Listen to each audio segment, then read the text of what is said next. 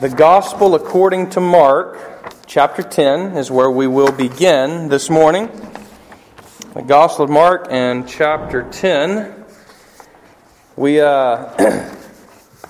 are in the season of Epiphany, and Epiphany is not just a, uh, a, store down the road here that sells clothing. I saw that that's, that is that is a reality, but rather the term Epiphany means appearing or manifestation. And it has to do with the appearing of Jesus. In particular, uh, the appearing of Jesus to the Gentiles. Uh, that, that's one of the focal points, at least, of the season of Epiphany, and also his baptism. His baptism for all people, because his baptism is not limited just to Jews or not just limited to males, as circumcision was, but rather his baptism is open for all people. And we'll be celebrating and reaffirming our own baptismal vows next Sunday, uh, a very special Sunday. And, and so we, um, it's really appropriate that we, that we do that during Epiphany and the beginning of the year. We're just again saying to God, you know what? We affirm what it is we did uh, either so long ago or so recent ago. Let's look here in Mark 10 at, a, at one, really one of my favorite, you know, I say this all the time, but, but honestly, this is one of my more favorite miracles that Jesus does, especially in Mark. And, and of all the blind healings, honestly, this really is my favorite one. And, I, and I'll tell you why when we get to the point, and maybe you'll pick it up in the reading, but, but this, this really is my personal favorite healing story of, of a blind person. And his name is given too, which I think is, is, is interesting. So notice this in Mark 10, and we'll pick up in verse 46. And they came to Jericho, and as he was leaving Jericho with his disciples and a great crowd, Bartimaeus, a blind beggar, the son of Timaeus, was sitting by the roadside. And when he heard that it was Jesus of Nazareth, he began to cry out and say, Jesus, son of David, have mercy on me. And many rebuked him, telling him to be silent. But he cried out all the more, Son of David, have mercy on me. And Jesus stopped and said, Call him. And they called the blind man, saying to him, Take heart, get up, he is calling you. And throwing off his cloak, he sprang up and came to Jesus. And Jesus said to him, What do you want me to do for you? And the blind man said to him, Rabbi, let me recover my sight. And Jesus said to him, Go your way, your faith has made you well. And immediately he recovered his sight and followed him on the way. Let us pray. Jesus, thank you for your word. Thank you that Mark recorded this event that took place in your life. Holy Spirit, you inspired these words. Would you once again inspire them in our own hearts this morning in this place of worship? Would you help us capture the beauty of your holiness, we pray. In your name, amen.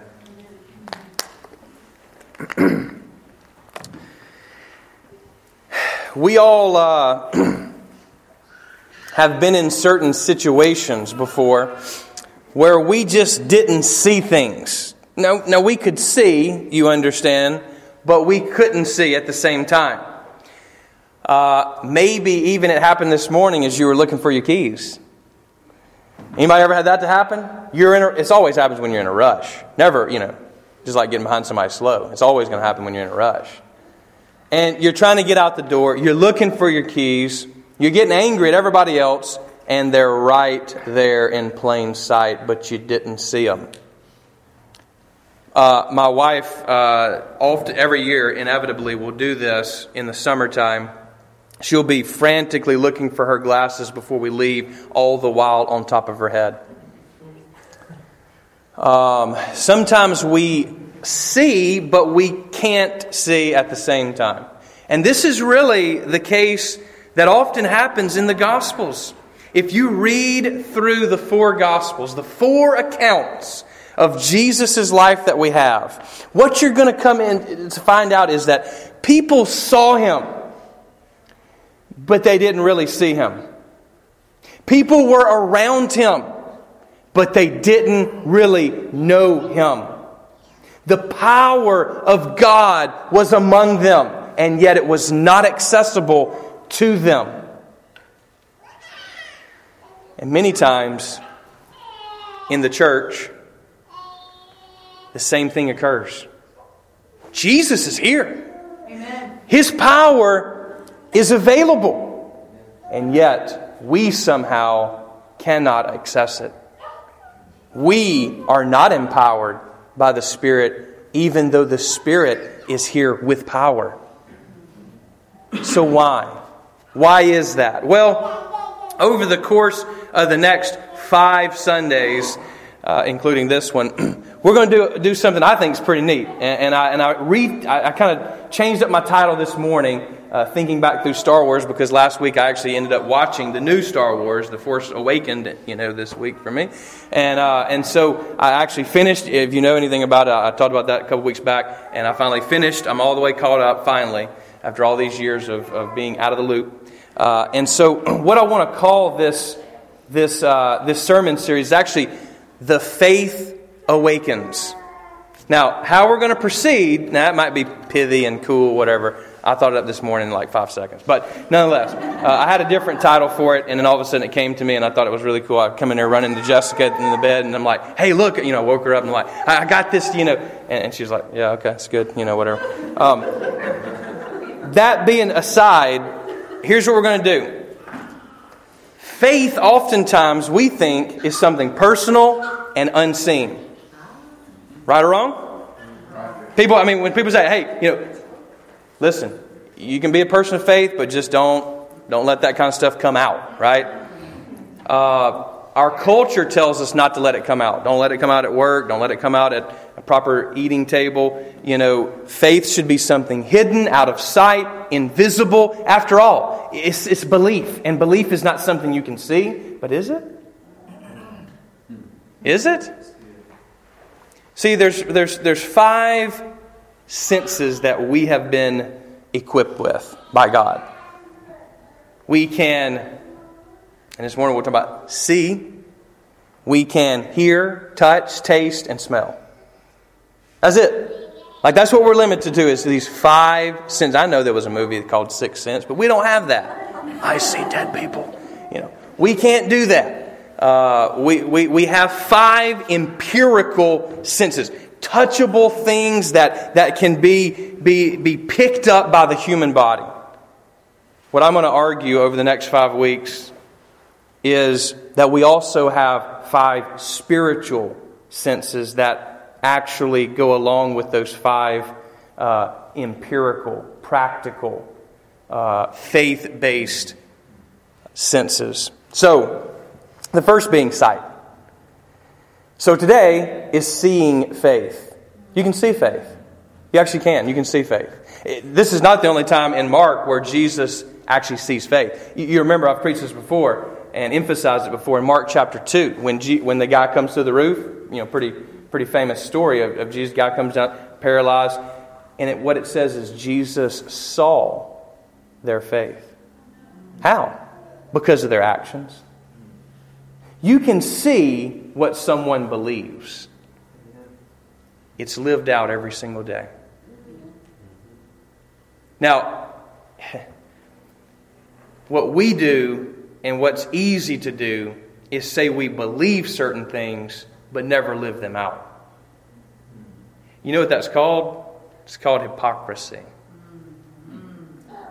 And nobody wants to be known as a hypocrite. No one. If we're going to have right belief, we must have right action. Honestly, your actions will speak up louder than your beliefs. In other words, people actually can see what you believe before you ever tell them. Your wife, your husband knows what it is you believe by the way you act. Your brother, your uncles, your family. It comes out. There's no way to hide belief. And without going into a discussion of what is belief and all the definitions and, and all the possibilities, uh, suffice it to say, we must not only have our theology right, but our living right.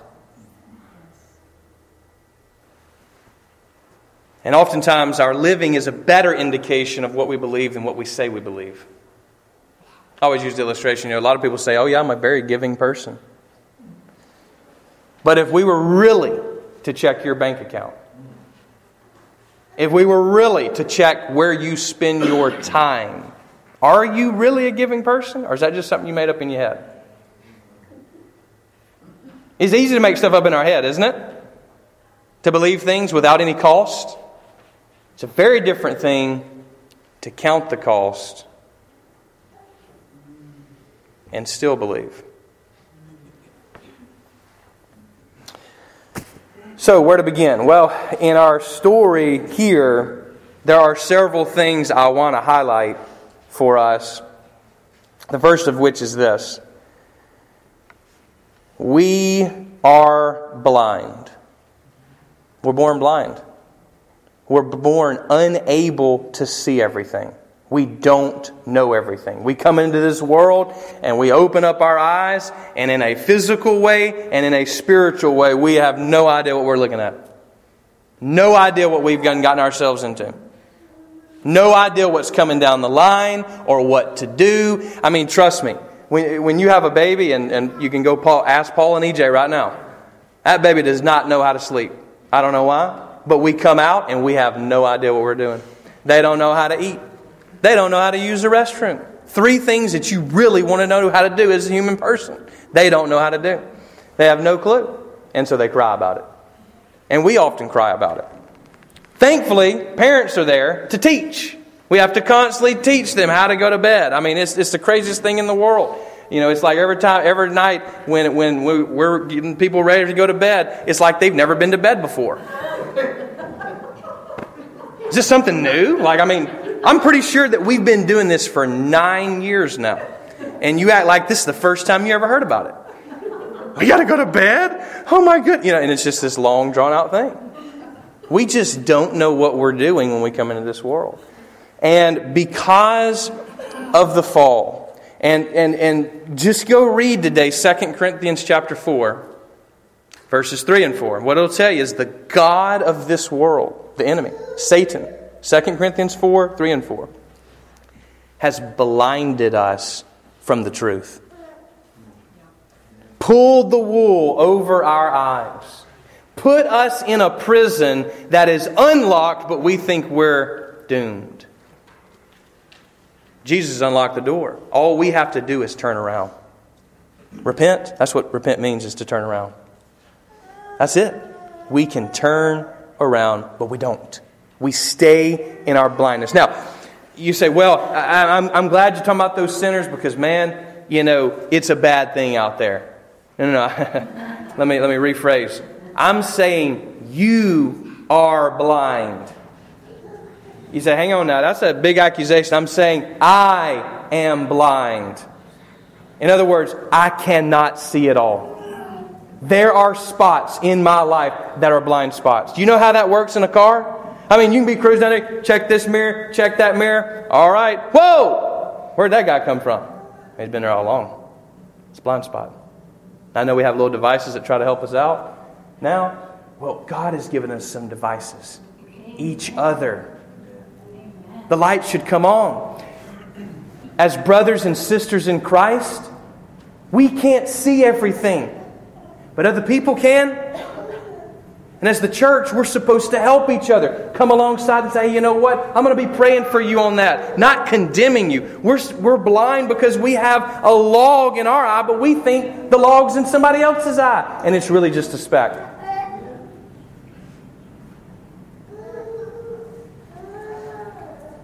You see, there's various stages of blindness. It doesn't mean you can't see at all. Doesn't mean you're not a person of faith. I'm not making that accusation at all. I'm saying the disciples were people of faith, and they still said, Who is this man in our boat that can stop the wind and waves? They could see, but they still were blind. Not until Pentecost are their eyes fully opened. And even then, there's still blind spots. This is a dark world. We need the light of Christ. Now, some are just plain and simply blind. They cannot see their need for God at all. There may be some here that just literally do not feel or see or sense a need for God at all in there. I've met people like that. I don't know how they live. I've never lived my life, and it's not a boastful thing. It's just I've never lived my life. It's really a, a, confession of my weakness. But I've never lived my life without a need for God. I know my need for God. It is on a daily basis that I have messed up enough, I have sinned enough, I have done wrong enough to know my need for God. But some don't, and they don't see it. They are blind, as we say, as a bat. And they go through life and they see no need at all for repentance or forgiveness or God. Now, there are others that are just simply distorted.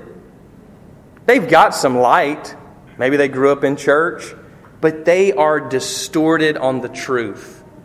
They may have pieces of the truth. This is fascinating. As you learn about the world's religions, they're all going to have pieces of the truth, but they don't have the truth Jesus. Pieces are not enough until the puzzle comes together. God wants us to be complete in Him.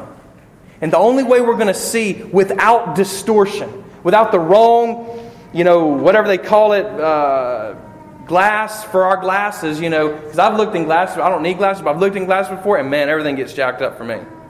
I mean, it's very distorted. My eyes start watering and all this other kind of stuff, you know, because I, I, I don't. That's a distortion. And a lot of people are looking through a prism looking through a lens that is distorted. Maybe something happened in your past. Maybe something happened in the church, and it has distorted your view of God, your view of people, your view of forgiveness, your view of whatever. Some of us are just distorted. God can clean that up. He can help us see like He sees the world. Now, some of us are blind in this way, and that is we have cataracts. Now, I had to look that up. I don't really, you know, I'm not a doctor, don't claim to be.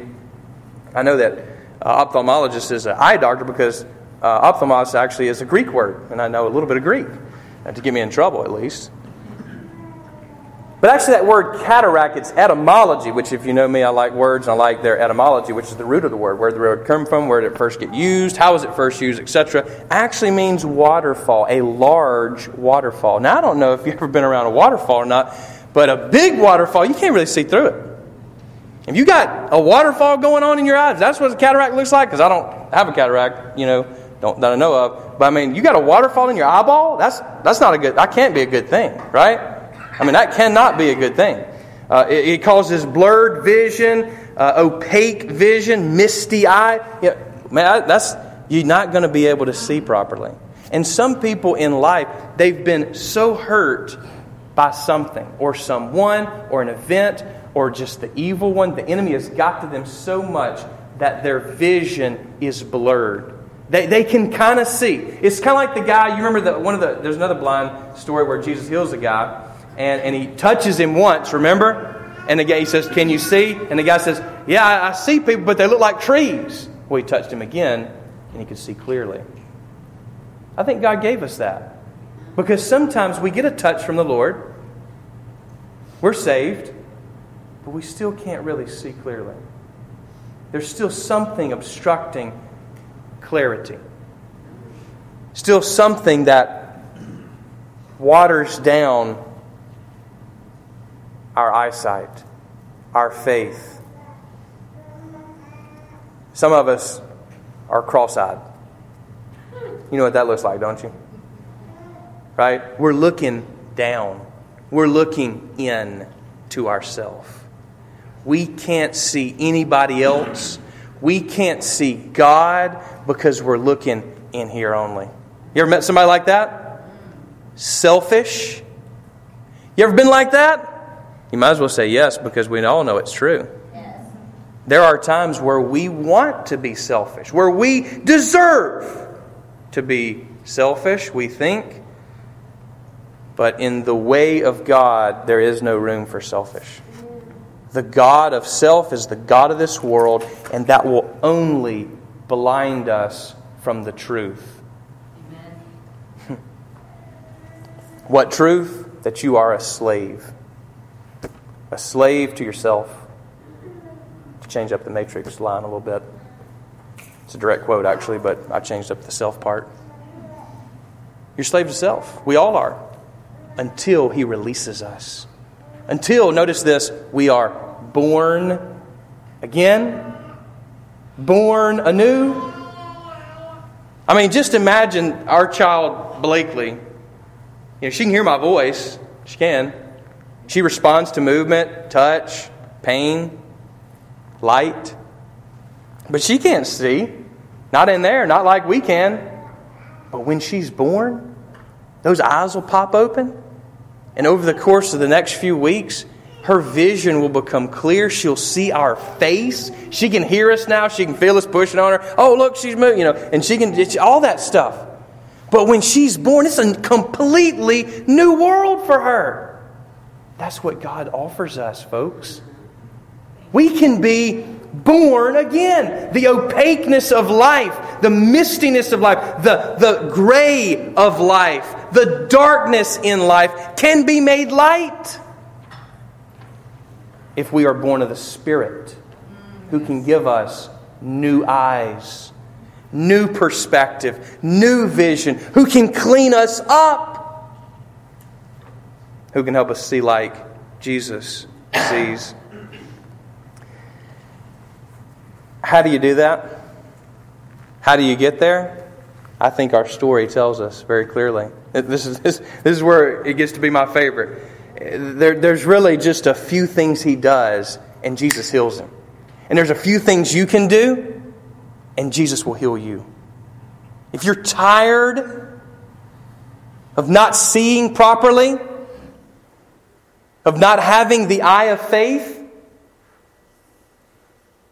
here's the remedy cry out to God. I mean, that's what he does, isn't it? Hey, somebody tells us, hey, you know what? Jesus is coming by our way. He's coming down our street today. I mean, by this point, Jesus was actually very popular. Very popular teacher, very well known. Known as a miracle worker. They say, hey, Jesus of Nazareth is coming. You know what he calls him? Not Jesus of Nazareth. He says, Son of David, have mercy on me. You see, he was steeped in the Old Testament. He knew who this was. This wasn't just a guy from Nazareth. This was somebody that the prophets talked about. This was the son that was supposed to sit on the throne, not just for a hundred years or a thousand years, but for all eternity. And he knew that. He was blind and he knew that. And here's the disciples walking along with him, bebopping with him. They have no clue. They think he's going to take over Rome. Their vision was this big. His vision was the world. Good. cry out to God. That's all he did. Here's the problem. And I'm, I, look, I'm speaking about me. Here's my problem. It's most of the time I don't need God. Now you say, well, come on, man. I mean, you, your every breath drop. Yeah, yeah. Let, let's get past the Sunday school answers. Be honest. How many times do you really feel like you can't even make the next step without calling out to Jesus. I'm serious. Now, look, there's, a, I mean, really, there's been points in my life where things just get boring. Life just kind of going past you. You're just on cruise control. It's not a good place to be. It's actually a very dangerous place to be. Amen. A lot of affairs happen because people are just simply bored. Friendships are lost because eh, things are going well for me. No need to contact my friend and spill the beans. A lot of people die spiritually because they don't need God. They can't see their need for God. They can make the next step. They can pay the bills. They got the family. They got the job. Why do I need God? If you find yourself there, and many of us do, let's just be honest, many of us do, we need to cry out to God all the more. All the more. This is why Jesus says, guys, it is difficult for rich people to enter the kingdom of heaven. They don't need me.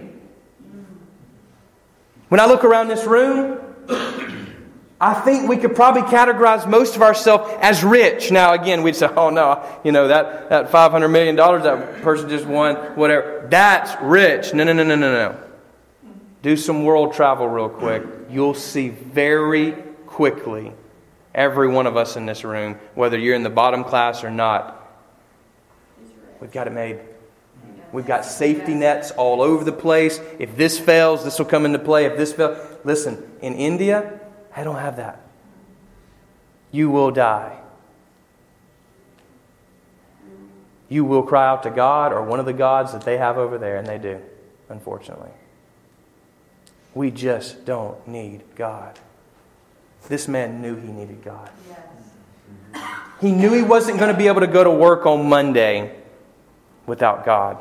He knew he wasn't going to have a vibrant marriage without God, friends without God, happiness without God.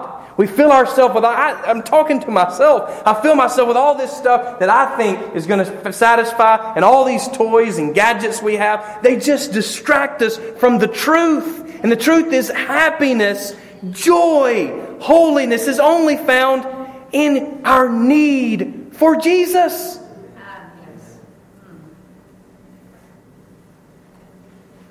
Some of us have never cried out to Jesus. There was a point in my life where I could not even get started without just simply saying his name. I would sit in the shower and I was just petrified at what had happened, what had become of me, who I was, I remember lying in my bed at 17 feeling the exact same way. And I knew I could not do anything to help myself. Even my praying was going to be selfish if I did it. I cried out to God, just said his name Jesus. Jesus. An enemy coming against you, you feel like the floods of this world are about to swallow you. Just call his name. Jesus. Cry out. And, and notice the crowd's like, hey, be quiet, man. Be quiet. We're trying to pay attention to the show. he cries all the louder, doesn't he? Son of David, have mercy on me. Like, you can see people getting frustrated, right? Maybe you would have gotten frustrated. I want to hear what he says, not you. And all of a sudden, Jesus says, Come here, big guy. Notice what he does now. this, this, is he, he hears the call of Jesus. That, that's, what, that's the next step. We cry out, then we listen for his call. Because he is calling. I believe God is speaking all the time if we would just listen. Amen. Problem is, I don't listen. I don't stop to listen. I don't have the ears to hear the eyes to see. Notice how many times Jesus says that in the Bible? He says, guys, whoever has eyes to hear, or eyes to see, and ears to hear, let him hear. Let him see today. Because some of you just simply don't. Well, when that happens, when he hears Jesus calling him, you know what he does? He casts, takes off his coat, and he throws it to the side. Now, you know, he didn't wear a coat like this. But if I'm going to go running you know, I, I, I try to run and stuff a little bit. If I'm going to go run, I'm not going to run in something like this. Why? Because my movement's restricted. If I really did like this, the back of this thing would bust out. Be like, Chris Farley, you know, Fat Man in a Little Coat. Uh, if you remember that movie. Um, I'd bust this. No, I'm going to take this off so I have freedom. To, this is what he does. It says he leaped up. He throws his coat off, leaps up, and goes to Jesus. He wasn't messing around. Now, now just think about it. He is blind. Now, how many times is a blind person going to just throw their coat off to the side? It says he cast it away. You think that's very often? Because, I mean, he's going to have trouble getting back over there. Right? I'm just trying to think logically here. He believed that he wouldn't have to be searching for his coat. He'd see it.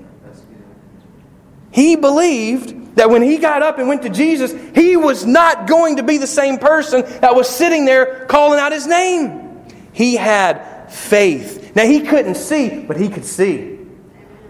He could see better than people who could see. A lot of us, because we're so well set in our finances, or we have a job, or we have a title, or we have a degree, we think we can see. Let me tell you something. There were some smart people around Jesus that thought they could see, and they missed God. They crucified God. Now, you, we can all sit here and say, oh, well, I wouldn't have done that. But you don't know that. And the indication in the Bible is that we were part of the crowd.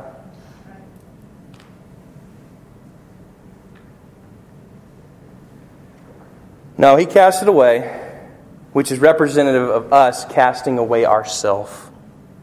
To come to Jesus, you have to cast away your selfishness, your sin. What does Hebrews say? Lay aside the weight and the sin that so easily weighs us down, besets us. In other words, I don't go running. I, I, I, try to get as little clothes on as I can when I go running. I don't do the little short, short things like some people do. But I'm just saying, I don't wear pants when I go running or I put on a backpack when I, because I'm out there. Uh, uh, uh. No, when I go running, I want to be as light as I can be. And with, on this journey of faith, Jesus tells the disciples, look, when you go downtown, don't bring anything with you. Don't bring some big backpack. I will provide for you you're not going to take it to heaven anyway, are you? All this stuff, nice clothes, cars, jobs, all this. No, we're not going to take it to heaven. We don't really need it. Last thing he does is he knows what he wants when he gets to Jesus. So if you want to see today, I mean, wherever you are in all those bad eyesight things I gave, wherever you are, if you want to see better, then when you get to Jesus, after you cry out to Jesus, after you go to Jesus, after you cast aside all that stuff and you go to Jesus, you need to know what you're going to ask Him. You need to know what you're asking for. You ever been in line, maybe at a fast food place or something, you've been standing there for a while, and the guy in front of you has been standing there for a while, and he gets up there and he, um, uh, yeah, oh, I, I'm like, dude, look, I don't know what in the world you've been doing for the past five minutes, but I already know what I want. You know, I'm getting angry, right? I, am ready to eat.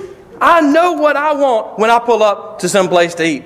It doesn't take me no time. Somebody, you know, we sit down in a place, everybody like, y'all ready to eat? Oh, I'm ready. Always. Doesn't matter. I'll just order something all of a sudden. Doesn't matter to me. You have to know what you want from God. Here's why. Here's why.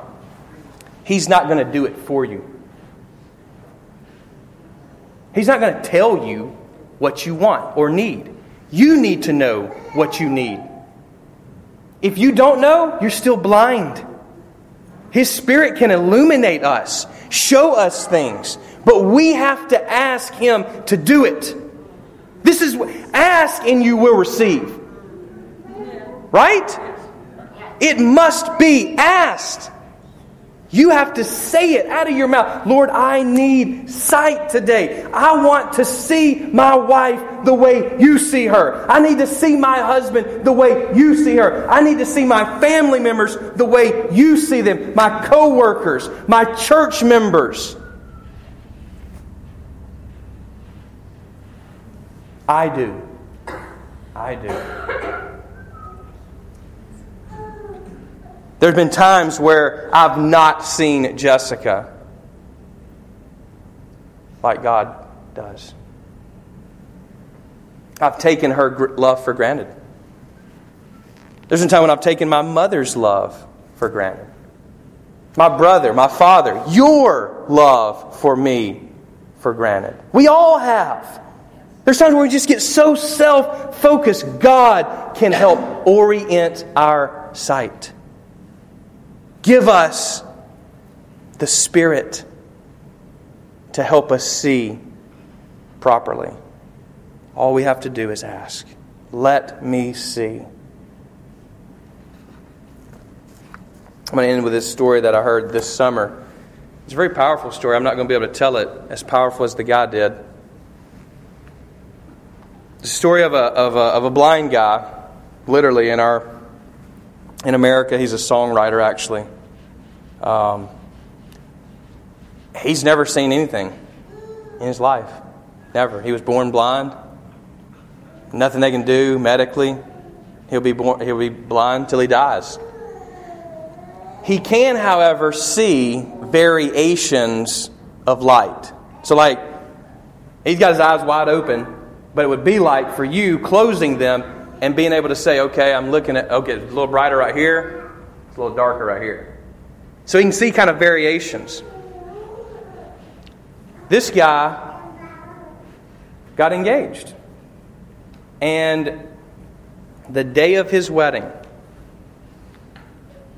he was standing there and it was outside wedding. of course, he, you know, he can't see anything but variations of light. But he said that he saw the shadow of his wife coming at him. He said it was the most beautiful thing, the most beautiful bride he'd ever seen. Just a variation. I wrote down in my notes even a shadow of His presence will change us forever. Amen. If we just get a little glimpse of God, it'll change us. You ever had that? Have you ever seen God at work in your life? Amen. You ever seen Him at work in others? Open your eyes Open the eye of faith today. Cry out to Jesus and ask Him, Lord, let me have my sight. Cast away all the garbage. Here's what it says Go your way. Your faith has made you well. And immediately he recovered his sight and followed Jesus on the way. The way the way of truth, the way of life, the way of happiness. That is for you today. Let those who have ears to hear and eyes to see, see. Amen.